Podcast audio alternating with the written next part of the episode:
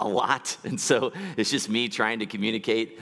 Um, I was going to say the hotness of Jesus, but that didn't quite sound right in my head. But certainly the case today. We're going to be talking about uh, some challenging stuff. So I've been really grateful for just the overwhelmingly positive um, response or feedback we've gotten from folks on just these first couple of messages in this new series um, called What It Means to Be Saved. And so, um, I, I, obviously, I think the reason why is because this topic has really resonated with a lot of folks um, who um, heard a, a, version of the gospel through their church or youth ministries that um, were just challenging. Sometimes maybe the people were just a little disillusioned by the evangelistic tactics of those things. Because um, I think, though well meaning, a lot of those entities um, gave us a severely limited understanding of the gospel. Um, that left a lot of times um, people I know just kind of drifting a bit, a little bit confused, um, especially when we were painted with such a different picture of what we thought Christianity was going to be about. So, week one, we kind of talked about what does it look like to kind of um, cut through the man-made uh, formulas that we talked about about uh, getting people saved by prayers and and methods that just aren't in Scripture. And so we talked about how do we begin to peel away some of the layers to get down really to where we can hear the actual words of Jesus and how he described and called men and women to follow him and then defined what that would look like the kind of life those people should be living, the kinds of things that should matter to their hearts, um, the ways in which their hearts should be kind of wrecked by this gospel. And so that's kind of our goal going forward is how do we peel away some of the things maybe we've heard over time that aren't the actual words of Jesus and how do we hear him and then begin to live out this gospel so that when we explain it to others that we're actually portraying the actual words of Christ and what his heart and intent was. So um, because we talked about in week one, Jesus called people to follow him, right? To, to live like he lived, to do the things that he did. Um, and there was this unyielding nature to Jesus' call. Remember, we talked about that in week one, that he could seem really unyielding at times. He asked people to deny themselves, to take up their cross, which we talked about is, is what he's meant there was just surrender your will, and to do that daily. It was not a commitment to be taken lightly. And we talked about how a lot of his first followers, he, he asked them to just drop everything their jobs, um, their families, and to move with him into the future that was extremely unknown. He didn't really make a whole lot of promises about what it was going to look like um, moving forward. And that's a very different calling than just having your sins forgiven on a Sunday morning, okay? So last week, Justin talked about this imagery that Jesus used a lot um, that we needed to be born again and we, that we needed to receive the kingdom of God like a child. And when Jesus was talking about this, this was a posture that he was trying to communicate that, that was going to be necessary to receive his news. He's like, guys, you've got to be humble. You've got to come to me willing to consider that what you think you know about the gospel or about God has just been wrong. and there's a lot of things that you have to relearn um, in order to get this kingdom new ways of thinking, new ways of feeling, new ways of behaving as Jesus revealed his vision of this new kingdom. And so, um, I was reading just the other day and, and, thinking about his message, and I was reading the passage in scripture where Jesus talks about how this new kingdom that he was describing is like new wine. You know that passage. And, and back then, they would put wines into like these leather you know, containers, and these containers over time uh, would get dry and crusty and brittle, and, and they, they were no longer pliable. okay, so you couldn't put new wine into an old wineskin or it would burst because new wine needs some space to kind of breathe and to expand. And so Jesus is saying is like you can't take this new kingdom that I'm trying to describe and put it into your old ways of thinking it won't fit. You've got to have a pliable, new container that can take this new information and allow yourself to be stretched in new ways as this kingdom reveals itself to you over time. Okay? And so, um, the first week we talked about how inclusive the gospel is. Remember, Jesus said, If anyone would come after me, right? Anyone. And then I want you to take a look at Matthew 7 7 through 8.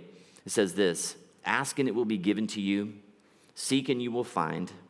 Knock and the door will be open to you, for everyone who asks receives. The one who seeks finds, and the one to whom not, one who knocks, the door will be opened. So it's kind of this come one, come all. But it's a very um, double edged sword because the demand is a very challenging one, an unyielding one, a you must come this way kind of call on God's terms. So you've probably noticed over time, if you've been a follower of Christ, that there are very few people that you've probably come across, even in church circles, who you would say, man, that person has really yielded and submitted themselves to the will of God. Most people who call themselves Christians still want to define their faith on their own terms and just expect God to be okay with whatever they're willing to give, what seems reasonable to them. I have two young adult daughters, and I'm sure they're going to be thrilled with what I'm about to say. Um, so, anytime they bring a guy around at this age in their life, I'm thinking this person might be my future son in law. and that's a scary proposition because it's like, I'm going to spend the rest of how many years I got with this person potentially. So um, I usually kind of, you know, start asking some questions when they start talking to somebody um, about this guy's faith, right? And uh, so I want to know are they really following Jesus? or do they just say that they just kind of believe in him or that they're interested in spiritual things? Um, or are they desiring to surrender their lives to the cause of Christ? Because those are two very different things. And so you can imagine that's led to some interesting conversations at the Miller household from time to time. I was thinking to myself as I wrote this, I was like, ah, you know what? There might be a business in this. Maybe I could rent myself out when you're screening your future son-in-laws, you could bring Pastor Miller over, kind of, you know, put the guys through the through the, the grind and kind of figure out where they're at in their faith. And um, no, but it's challenging um, to consider just the different ways in which people define their faith. And you know, Jesus is not surprised. Jesus is not surprised at the relative few who are willing to follow him. Okay? He spoke very plainly in Scripture about this reality. So I want you all to turn to Matthew 7, which is page 881 in your Bibles, Matthew chapter 7. Starting in verse 13. So this is kind of getting to the end of the Sermon on the Mount. And Jesus says this in verse 13 of chapter 7 Enter through the narrow gate. For wide is the gate and broad is the road that leads to destruction, and many enter through it. But small is the gate and narrow the road that leads to life, and only a few find it. Only a few find it. That's really interesting because when I Googled this week, how many Christians are in the world? Uh, overwhelmingly, the, the stats were, were similar. Um, the stats that I found, time and time again reported, is that there are 2.3 billion Christians, people who identify themselves as Christians, out of a possible 7.5 billion people in the world. So it's about 31% of the world, apparently, are followers of Jesus. And I was like, there's not a chance that that's right. there's no way that 31% of our world has really surrendered themselves to the will of God. I was thinking it was more like maybe 3% instead of 31. Only a few, Jesus said. So, what do you guys think? Why is the gate narrow? Why is the gate narrow? Let's just start with that thought to begin with. Yeah, you can pull your mask down when you talk is fine. Yeah.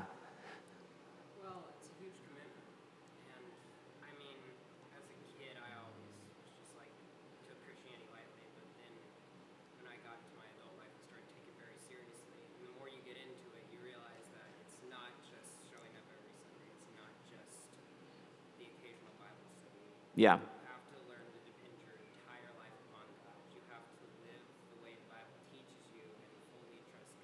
Yeah. And a lot of that is a huge commitment that a lot of people aren't ready for. They aren't ready to give up their old ways of life. They're not ready to depend on God fully. Yeah. And they just don't want to go all the way.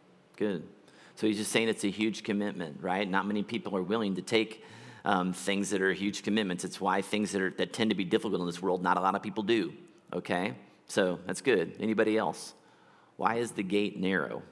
Jesus says. There's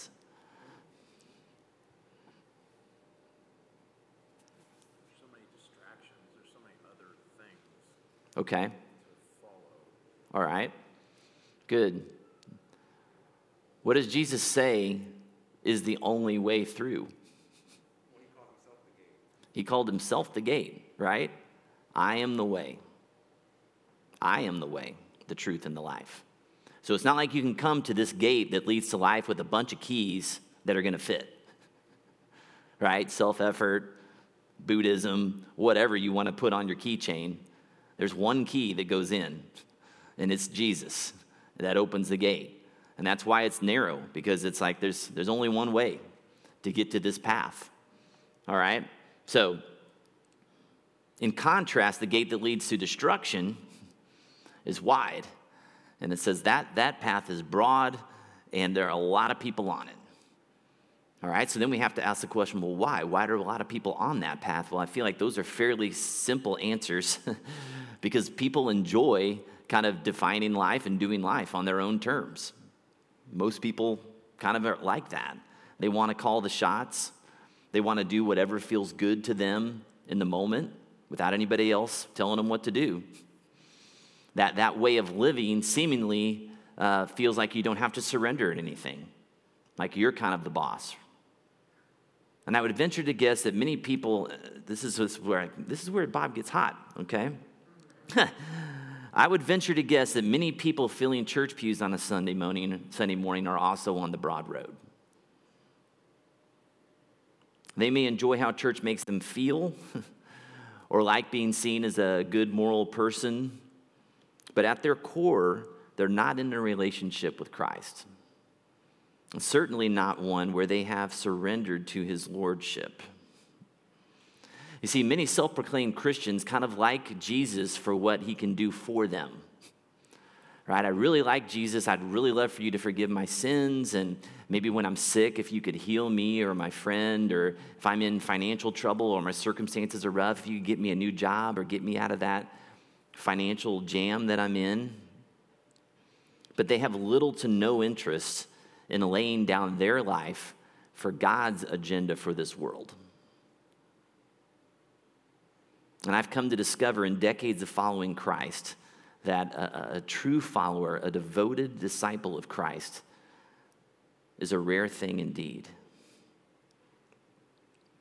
And if we can be honest, um, I, I, just took a look at some different translations of this passage in Matthew 7 and, and some different um, scriptures. And the, English, the ESV, English Standard Version, has verse 14 like this It says, For the gate is narrow and the way is hard that leads to life. You see, Jesus didn't hold any punches from his first followers, okay? All over the Gospels, Jesus, time and again, is saying, hey, listen, guys, this path is narrow, it's hard, and only a few are going to be on it. He makes that very clear. There will be trouble, he says. You will be persecuted, you will be hated. Some of you will be killed. The Greek translation of that word hard in verse 14 is the imagery of um, the process of a grape being pressed and crushed in a winery. Okay, so it's very familiar imagery to that culture in the Middle East. They would have, they would have understood the context of that, right? What happens to a grape, it ceases becoming a grape.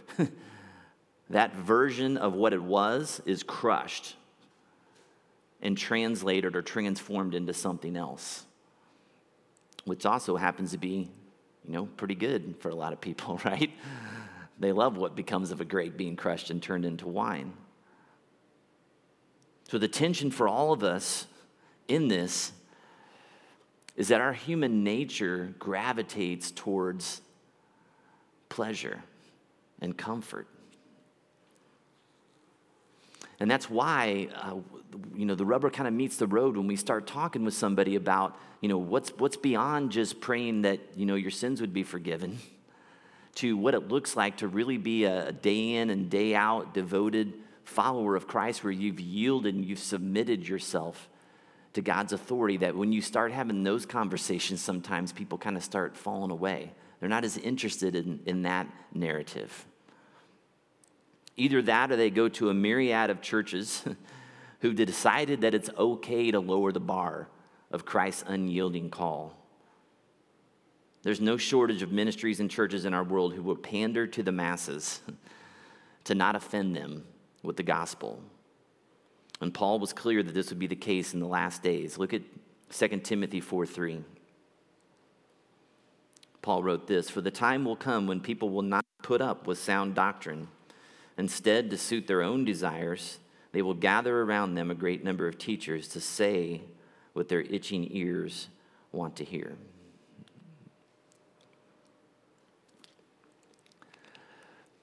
And guys, I, I say all of what I'm saying right now with a lot of just like humility. I'm not saying that Wellspring's got it right. And I'm not saying that everything that comes out of my mouth is like, boy, that's Bob's got the gospel perfect. But I'm saying that our desire is to try to be faithful to the, to the call that Jesus is giving to us as followers of Christ, to continue to lean in and say, hmm, have I got it right? Have I been living the way that He's calling us to live? Am I communicating that correctly? And in a way that would, would God would say, yeah, that's what I meant when I said that. Because you guys, Jesus saw the thinning out of the crowds all the time right? When you look at scriptures, you see this time and time again. Because people gathered around him for the magic show. They were just looking for the next healing, the next miracle. But when he started talking about actually following him and what that demanded, many of the disciples just walked away. Okay? So, in one of those most famous scenes, it's John chapter 6, Jesus had just fed the 5,000 Pretty miraculous thing. he had just walked on water. And he comes right out of that discussion and he starts talking about this difficult teaching about the cost of following him and that it required an intimacy. He, he talked about this daily dependence on him to be the bread and the water for our hungry and thirsty souls, an admittance that there was no other source for life in this world. I'm it, Jesus was saying. I'm what you need. And many in the crowds were interested in that kind of humble dependence on Christ. And so in verse 36, we see this statement from John. He says, From this time, many of his disciples turned back and no longer followed him. Jesus wasn't scared by the fact that he was going to say something that people weren't going to want to follow and that they were going to leave. And we talked about in, in week one, you know, that when he talked to the rich man, Jesus doesn't lower the bar and say, Oh, guys, I was just kidding. No, come back, come back, come back. You know, I need your ties. we might not make it through the next week. No, he's just like, Hey, this is the deal. So let's talk about this. Because the question in the room has got to be why did God set it up this way? this narrow gate, the hard road that only a few would find, why did he create it like that? And I think one part of the answer is that's more of a statement about our human hearts than it is about his heart. Our salvation came at a great personal cost to Jesus. And we can never forget that. Okay, this wasn't a cheap price. The way of the Savior was one of suffering to win our hearts from the clutches of hell. Isaiah 53 5 describes it like this his sacrifice. It says, But he was pierced for our transgressions, he was crushed for our iniquities. The punishment that brought peace was on him, and by his wounds we are healed. And so, guys, that kind of love for us demands from us a heart completely surrendered to his lordship. Or, as Paul put it in his writing, you are not your own. You were bought at a price. And that price was the precious blood of Jesus. And if you're going to enter in and receive that forgiveness, which most people are find pretty attractive, he's saying, hey, listen, you're not in charge anymore. You really weren't in charge before, but you kind of thought you were. but now I'm making it clear who's sitting on the throne if you're going to follow me. The other reason this Christian road was so demanding is that Jesus knew what lay ahead for his followers. He knew what was coming. That they were going to be persecuted, that they were going to be drugged before the Jewish courts, that they were going to be brought in before the Roman rulers. He knew that just in the, in the decades and the couple centuries to come, that they were going to be burned alive on stakes that they were going to be crucified, that they were going to be thrown into colosseums to be devoured by lions for entertainment. He knew what was coming for them. And so context is key here. Right? Jewish and uh, Jesus and his Jewish people, they lived in an occupied land with an enemy that was very real, with a, a man who sat on a throne that says there's only one God, there's only one person you bow down to, and it's me, Caesar. So this was a threat. And it was so much of a threat, and the price was so high that, in fact, even after Jesus' resurrection, which was obviously like the greatest miracle that's ever happened, right?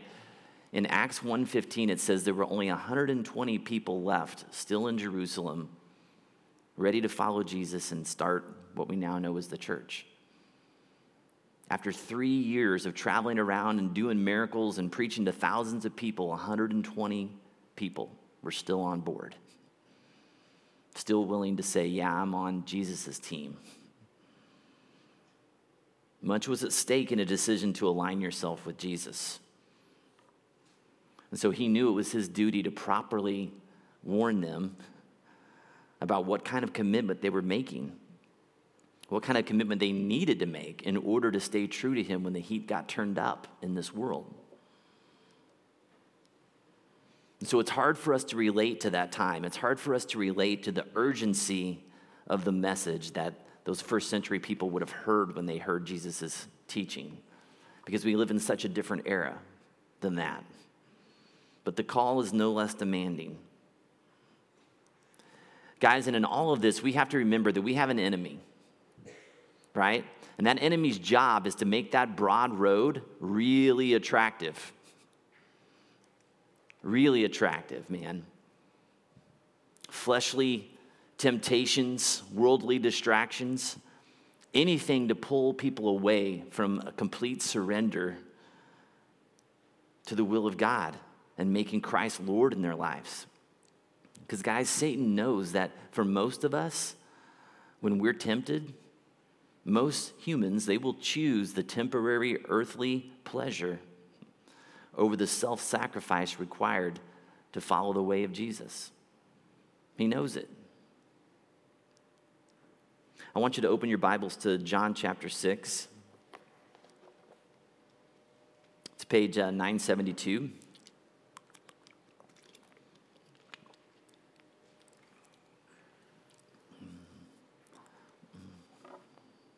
So, this is right after that time when everybody kind of peeled away and deserted him. And Jesus turns to his 12 chosen disciples, not just the hangers ons, but his inner circle. And he asks them this question in verse 67. He says, You do not want to leave too, do you? Jesus asked the 12. Simon Peter answered him, Lord, to whom shall we go? You have the words of eternal life. We have come to believe and to know that you are the Holy One of God.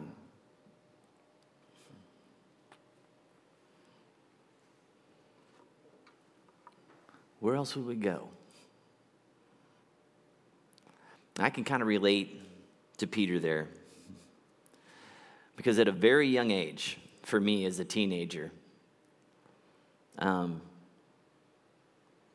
I'd arrived at the conclusion that there was no other way that was going to lead to life than Christ. Because as a kid who'd grown up in a, in a broken home, watching the destruction caused by people following their own desires and doing life their way, to put it bluntly, that was not a way of doing life that was working for those folks. And it wasn't a way of life that I wanted to replicate. I knew something different had to happen. I was ready to try life Jesus' way, no matter what the costs were. And I'm grateful, guys, that I, I came upon that God opened my eyes to, to that understanding at a young age. Because there are so many people I meet now that have been trying to rule their life for years and years and years and kind of have it their way that are just like, man, think about the years I wasted thinking that I had it figured out, that I knew what was best for me and the people around me. And in the process, I'm empty and lonely, and I've got this path of destruction behind me failed relationships, severed relationships. It's kind of one of those things like, you know, where you can, you can take my word for it or you can learn it on your own. You know, you ever tell your kids that? It's like, man, I wish you'd just listen to me and just understand that I've got some wisdom and just do what I say instead of having to learn the lesson. But we've all got our own path and journey. And guys, I want to, as we close, I just want to make some things very clear. Okay? The way is narrow, the road is hard. Only a few are going to find it. Okay? But in the midst of all that, God is good, and His promises are real right? His promises for those few. He reminded his disciples of this and reminds us today. He says things like this Guys, surely I am with you. I will never leave you nor forsake you. I have come that you may have life and have it to the full. I will not leave you as orphans, but I will come to you. In fact, when I leave you, I will send you an advocate who will be with you forever, the Spirit of truth. He said, Greater is he that is in you than he that is in the world. He said, In this world there will be trouble, but take heart. I've overcome the world. You see, this, this Savior, this Lord that we follow, is a conquering and victorious King. Amen. I want to hear from you guys before we go. Okay? Um, so we're kind of stacking some things week to week, you know, and as Justin and I sat down and kind of mapped out the sermon series, we kind of looked through the gospel at, at kind of when Jesus began kind of revealing, kind of chronologically, what it looked like to come after him, to be in a relationship with him. Okay, so we started with this conversation of the first things he said was follow me right? And then last week we talked about, you know, he, he said, hey guys, you've got to be born again. You, you've got to come like a child. And he begins to talk about the posture that we have to take. And then this week he talk, starts talking about, man, it's, it's a narrow way, it's hard. Not many of you are really going to stick it out. I, I just want to end today with just by asking you this question, just having some people share. Why have you chosen the narrow path? So, why have you chosen to yield and surrender lordship of your life to Christ? And if you're willing, I'd love to maybe just have the mic. People can hear what you have to say. I'll throw it up to the balcony too. I haven't forgot about you all up there if you got something to share. But at this point in your life, why, why have you chosen the narrow path? Why is that the path you know is the right one for you and that you're willing to make in your life? Yeah, Wyatt. Annie?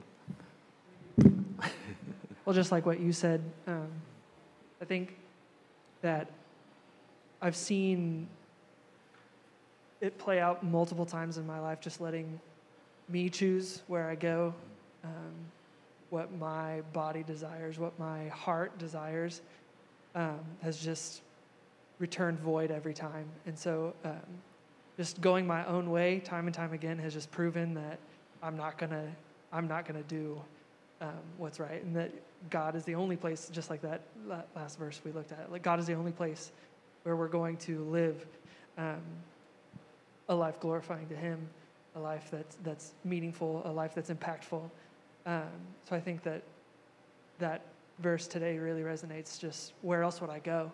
Um, and I've proven that to myself multiple times. Like you're you're a mess if you leave it to your own devices. So just trust yeah. God, and, and He's got this. Good. Thanks. Anyone else? Yeah, Kelly. I think it's simple that He has always been there for me. So why would I not do the same in return? Hmm. You just seen evidence of His faithfulness to you throughout your life. Yeah, even when you haven't been faithful at times, right? Yeah. Anyone else? Yeah, Kelsey.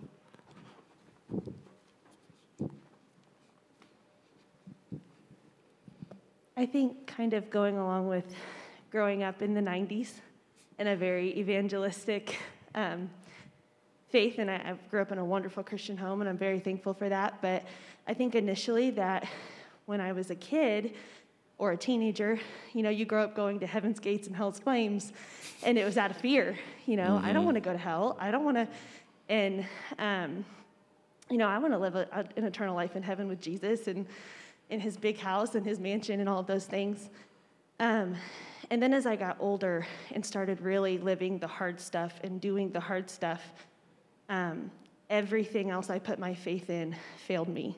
Every person I put my faith in left me or failed me. Every materialistic, worldly thing I put my faith in, it failed me. And then when we went through the adoption process, and it was just like so blindly, like you had nothing else to do but to rely on Jesus and his faith and know that eventually, like, this is going to come to fruition and you know, he is going to move these big mountains, like knowing that there's nothing else to put my faith in because everything else will fail. Mm. Um, I think that's when it really, truly flipped for me. Um, and I thought I'd been really, truly following Jesus my entire life. I really did. And I think I had good intentions, but I think they became really real and raw and genuine when I finally realized like everything else fails everything else fails but, but Jesus. Yeah. Oh, good. Thanks. Maybe one more if anybody has something to share.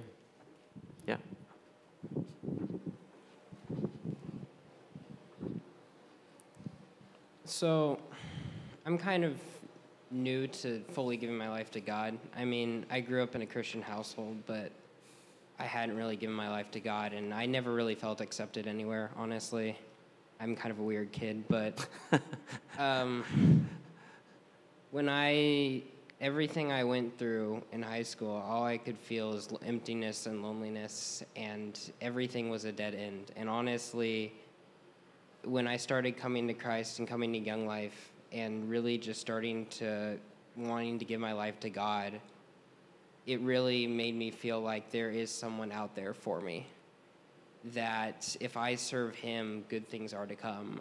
That if I trust him, I don't have to worry anymore about does this person like me? If I do this, will everything be okay? Because when I gave my life to God and I served him, I had a trust that I know whatever happens, whether I fail college or whether I do this or do that, that He's there for me. And just living in that mindset is so much more fulfilling than anything I had before. So I want to live my life to serve God because I know He cares for me and I know that He will not forsake me. And that's a person I want to live for.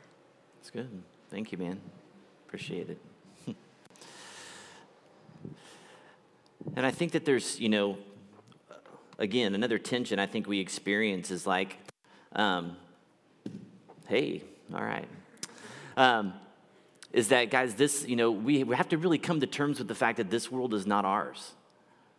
That this is not our home, that the things that we're, you know, hustling around trying to line up so that our, our life will be great and feel good and successful. Like, that's not what you were created for. Those things that you're pursuing and chasing are not the desires that God is most concerned about. And that's why he talked again and again. He was honest about what this world would be like, but he was also honest about what the next world would be like, right? And he says, you know, store up for yourself treasures in heaven. You will get frustrated and lost and empty and discouraged trying to make this world heaven, trying to make those things satisfy you. That's why Jesus said, I am the bread you're looking for. I'm the water you're looking for. All other things will fail you. Until you come to terms with that, you're just going to continue to try to strive and find your hope and your satisfaction in things that will never do it. And the thing is, guys, is, is once we find out that truth, that man, he's the living water that we're seeking, scripture says that his demands are not cumbersome. Like it is not a chore to follow him. I don't wake up every day being like, oh my gosh, man, God, what are you going to have me do today? I guess I'm your slave today. What's it going to be? Like, that is not the posture. My posture is like, man, Lord, you know me better than anybody else. You know how I'm going to be most full and, and life giving and wholehearted. Man, how, you know, how can I honor you today? How can I give back to you for the sacrifice that you gave for me? I want to please you. It's an honor to be on your team, the few, the proud, you know? That's the mindset, the posture that we've got to get right in our heads. It's not this one of drudgery or, well, being a Christian sucks, you know? It's like, no, that's not the case. but it's a mind shift of what our expectations are for this world and the people in this world and the things that we're chasing in this world. Those things were not created to be your satisfaction. Okay? We're going to do communion. All right? And Jesus said that when we do this, it's to remind ourselves of what is true. What is life? Bread and water and substance for us. Okay? And also going into this time, Jesus said, you should search your hearts. You know, so as we come to this time and it's like, man, if I have not been, if I'm, if I'm kind of playing the Christian game and I'm not